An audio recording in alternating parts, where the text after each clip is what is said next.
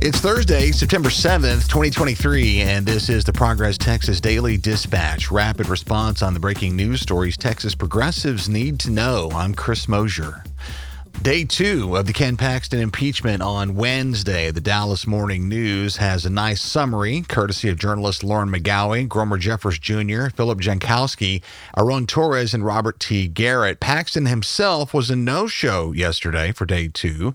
The primary star of the show on Wednesday was former Paxton aide Jeff Mateer, who was the AG's second in command for over four years before reporting his boss to federal law enforcement over concerns that he and other staffers developed over Paxton's relationship with indicted Austin real estate developer Nate Paul.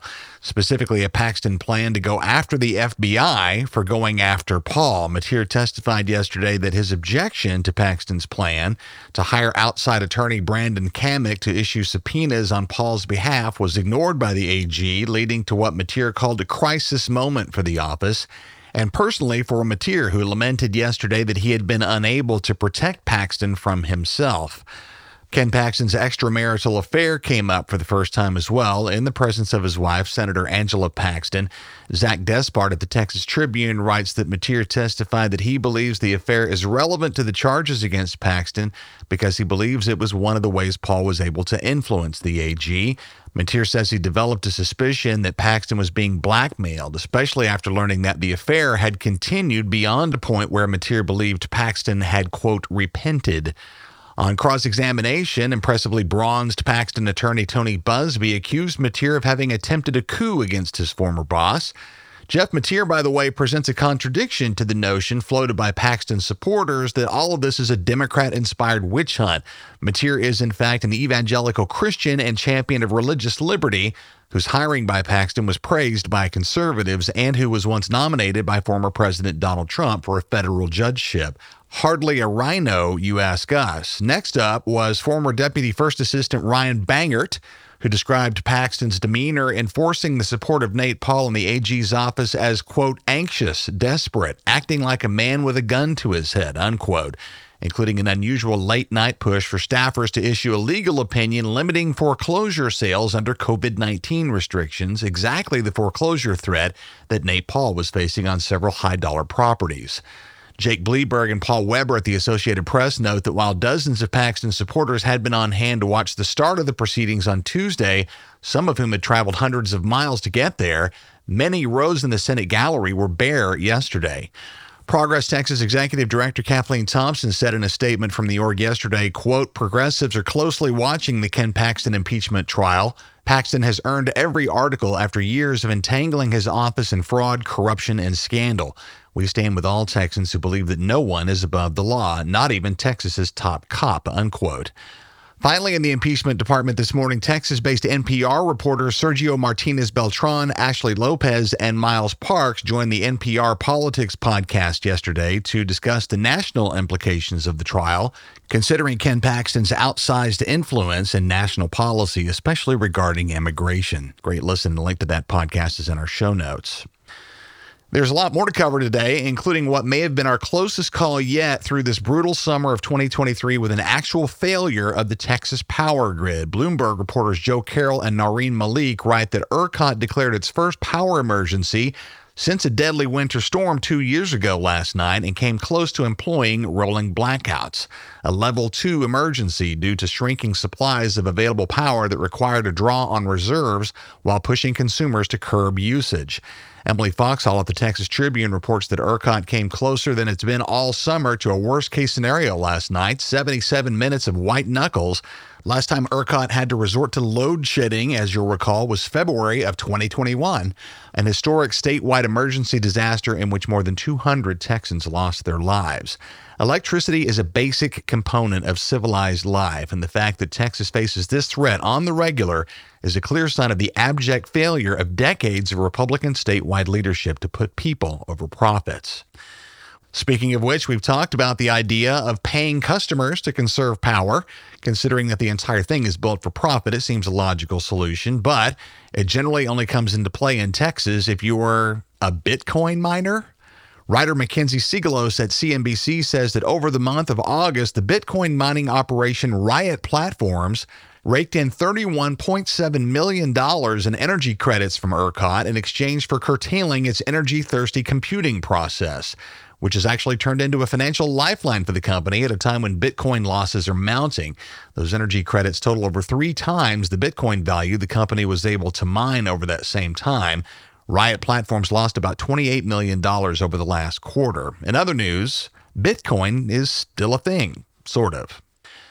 To the border, where there's big news too, Paul Weber at NBC DFW Channel 5 says a federal judge has ordered Texas to move that large razor wire endraped floating barrier to the bank of the Rio Grande after protests from both the U.S. and Mexican governments and a lawsuit against Texas by the Justice Department.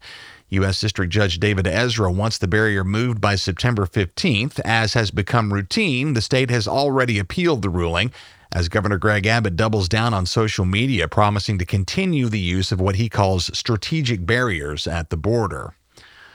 A couple of notes on the abortion front today. Texas Public Radio Stephania Corpi and Dan Katz write that Texas abortion advocates are considering the ruling yesterday by the Mexican Supreme Court decriminalizing the procedure in that country a win. Similar decisions have come recently throughout Latin America to push back abortion restrictions. Makayla Montoya Frazier, founder and executive director of the San Antonio based Buckle Bunnies Fund, credits the decision to, quote, generations of radical Mexican and Latin American feminists pushing their governments through direct action and defying unjust laws, unquote. Also on abortion, while many of us may have dismissed new local ordinances popping up around Texas outlawing the use of their roadways for the purpose of interstate travel to obtain abortion care as largely unenforceable, writer Mary Ziegler at Slate disagrees. She says new bans on so called abortion trafficking offer a meaningful roadmap of where opponents of reproductive rights are going next, which is less about enforcement and more about instilling fear and an experiment at the small town level towards the goal of limiting interstate travel without violating the U.S. Constitution. As is the case with the Texas abortion ban SB 8, these new local travel laws rely on lawsuits from private citizens over violations. Concerning read from Slate in the show notes. Speaking of concerning, we head to our northern border at the Red River into Oklahoma, where that state's Department of Education has announced a partnership with the conservative propaganda outlet PragerU as of yesterday.